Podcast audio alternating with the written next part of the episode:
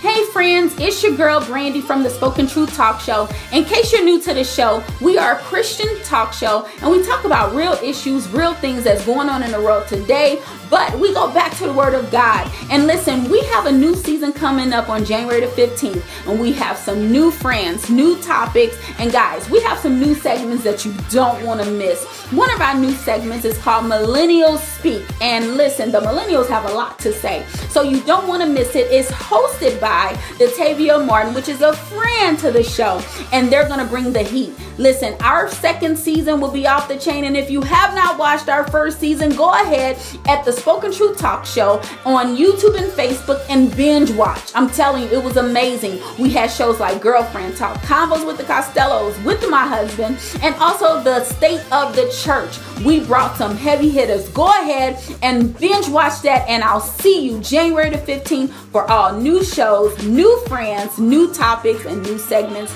on the Spoken Truth Talk Show.